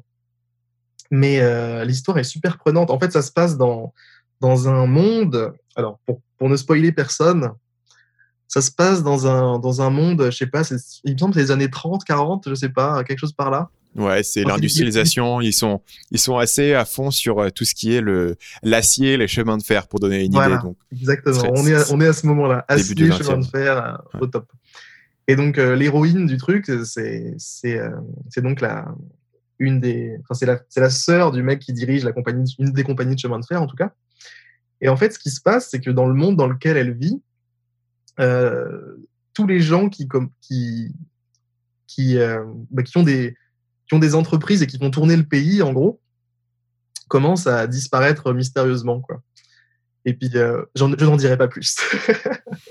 Donc, C'est un livre qui est assez chargé, je disais, aux US, parce que il est considéré comme ayant un message politique pro-capitaliste assez marqué. Et ouais. C'est donc Ayn Rand, elle a fondé une philosophie qui s'appelle l'objectivisme. Et en fait, elle a une histoire particulière, c'est que elle a grandi, en fait, elle est née en Union soviétique. Et elle a ensuite émigré aux US et elle a développé une philosophie. Et donc, du coup, le livre est considéré comme étant presque, par certaines personnes qui ne sont pas d'accord nécessairement avec ce message-là, presque comme étant un élément de propagande pro-capitaliste, pro-libéraliste. C'est vrai, ouais, ça fait peur à certaines personnes, effectivement. Toi, qu'est-ce que. Et de l'autre côté, beaucoup de gens vont le citer comme étant le livre qui a changé leur vie, qui leur a ouvert les yeux sur le fait de prendre sa vie en main et de s'autodéterminer, etc. Donc, c'est un truc qui est très clivé d'un côté ou de l'autre. Toi, qu'est-ce que ça t'a apporté? C'est vrai que par rapport au fait de prendre en main sa vie, etc., il y a vraiment quelque chose. Ben moi, depuis le premier livre que j'ai aimé d'un point de vue philosophique, c'était... comment ça s'appelle le truc de Sartre, un tout petit bouquin. La nausée? Non, un tout petit truc. C'est pas vraiment un livre, c'est plutôt... Enfin, si, c'est un livre, mais il l'a pas écrit. C'est une interview qui donne... Alors, comment ça s'appelle? Sartre... L'existentialisme, putain. Voilà. L'existentialisme est un humanisme. Et donc, dans ce bouquin, qui est le premier bouquin que j'ai lu au niveau de la philosophie, il y a vraiment ce côté que tu as la responsabilité de ta vie, enfin, tu es seul à avoir la responsabilité de ta vie, et c'est vraiment... on va vraiment en profondeur de cette idée-là, quoi, dans ce bouquin-là. Et du coup, dans La Grève, on retrouve un peu cette idée que l'individu, en fait, a vraiment un grand pouvoir, quoi. Et du coup, voilà, c'est La Grève. Et c'est vrai qu'il y a un côté politique, effectivement. Mais je sais pas, moi, je me sens pas touché par ça. Enfin, je me suis jamais mis dans une case au niveau capitaliste ou autre, tu vois, capitaliste, communiste, ça m'est égal, tu vois. Mais le bouquin est bon et il faut le dire, tu vois, quelle que soit son orientation politique, tu vois, il est vraiment bon, quoi. L'histoire est bien foutue. Je me levais la nuit pour le lire, le truc. Je me disais, putain, il faut que je le lise. Il faut que j'aille un peu plus loin dans l'histoire parce que, putain. Et voilà, enfin, je sais pas, très bon bouquin. Tu l'as lu, toi aussi? Il me semble que je suis pas allé au bout de ce bouquin, mais j'ai lu une grande partie. Je suis pas allé au bout, ouais. Et tu sais quoi, je me souviens plus exactement pourquoi, mais c'est un de ces bouquins que je l'ai lu une bonne partie et j'ai une bonne idée de ce que ça représente, ouais, et de ce que ça raconte. Quoi, je sais pas pourquoi. Parce qu'en fait, parfois, quand un bouquin est long, il suffit qu'il y ait un truc qui était interrompu dans la lecture et tu l'as jamais repris et après, t'as pas réussi à rentrer dedans. C'est comme quand tu regardes un film, tu fais une pause. Ou quand tu crées une formation.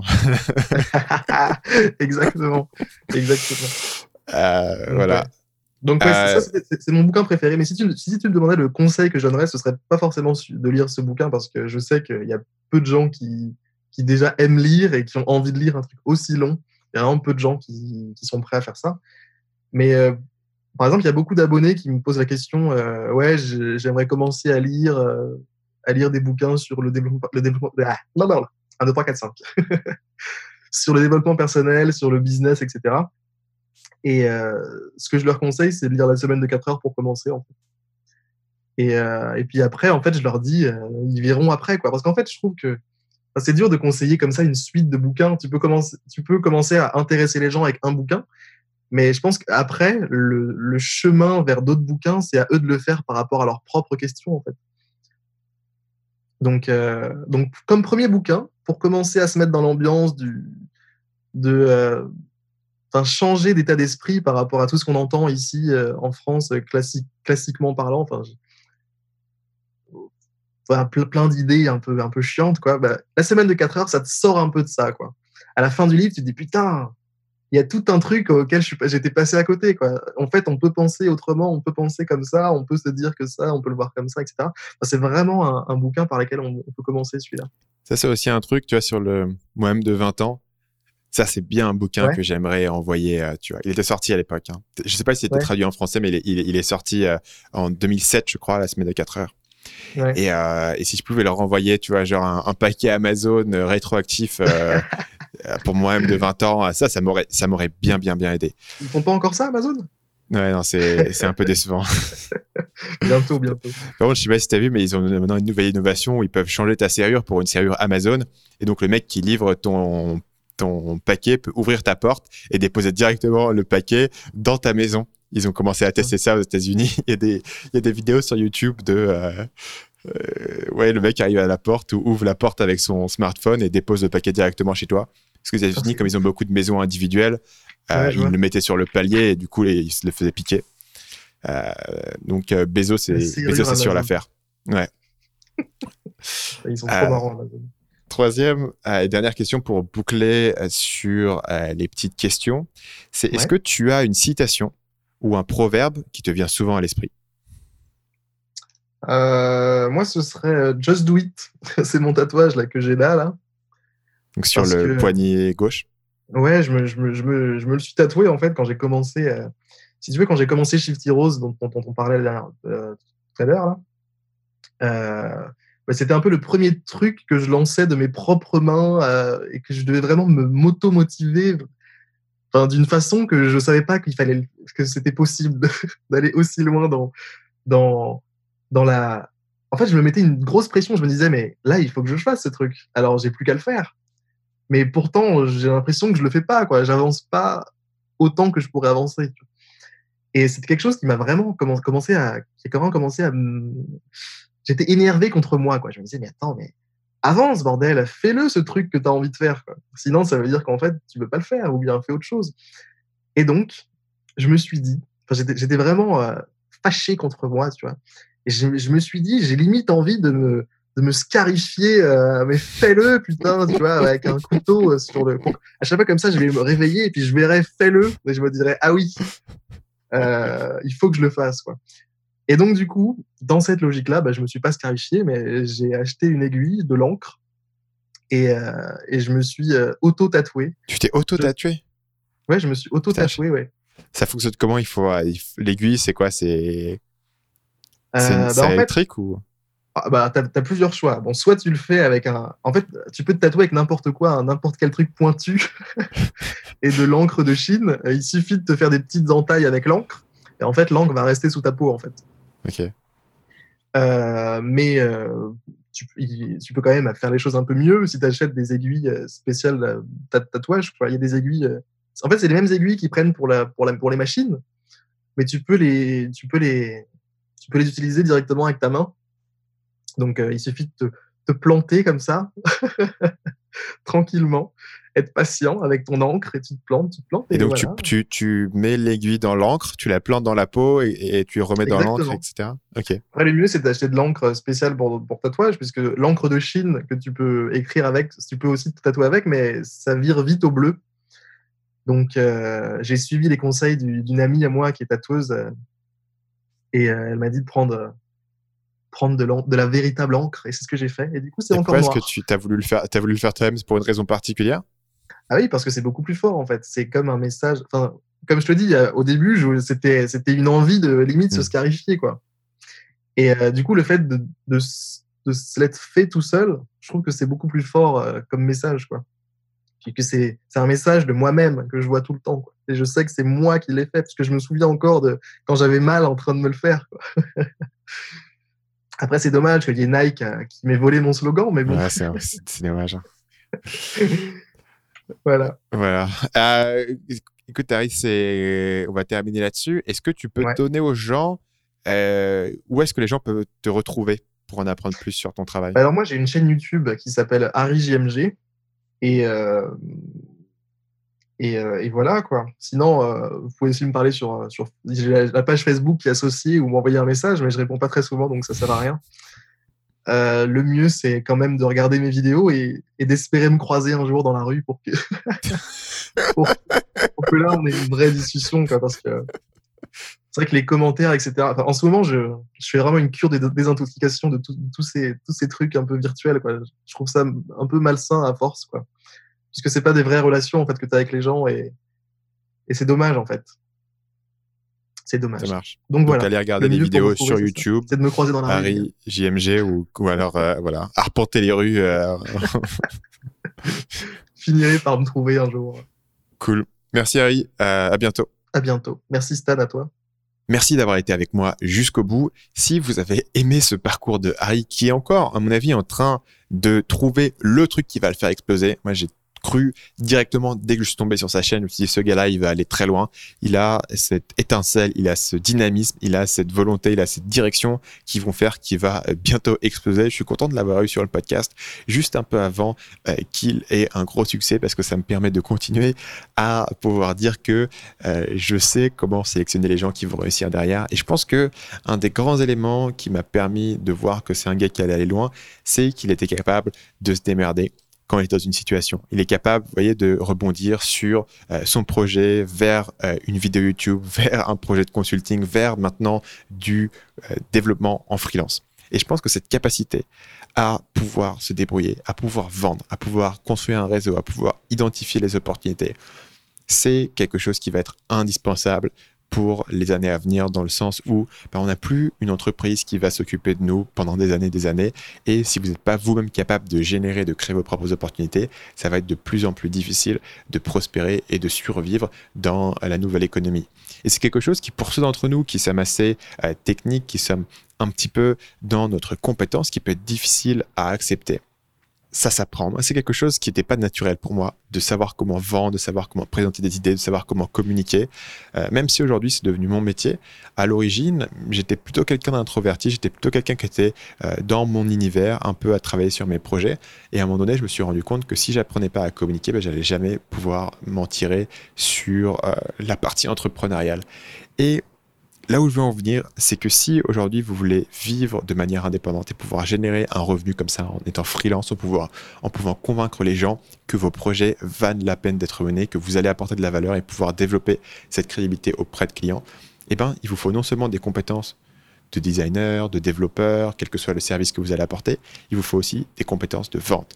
Et si vous n'avez pas naturellement ces compétences de vente, parce qu'on ne les a pas tous, il va falloir les apprendre.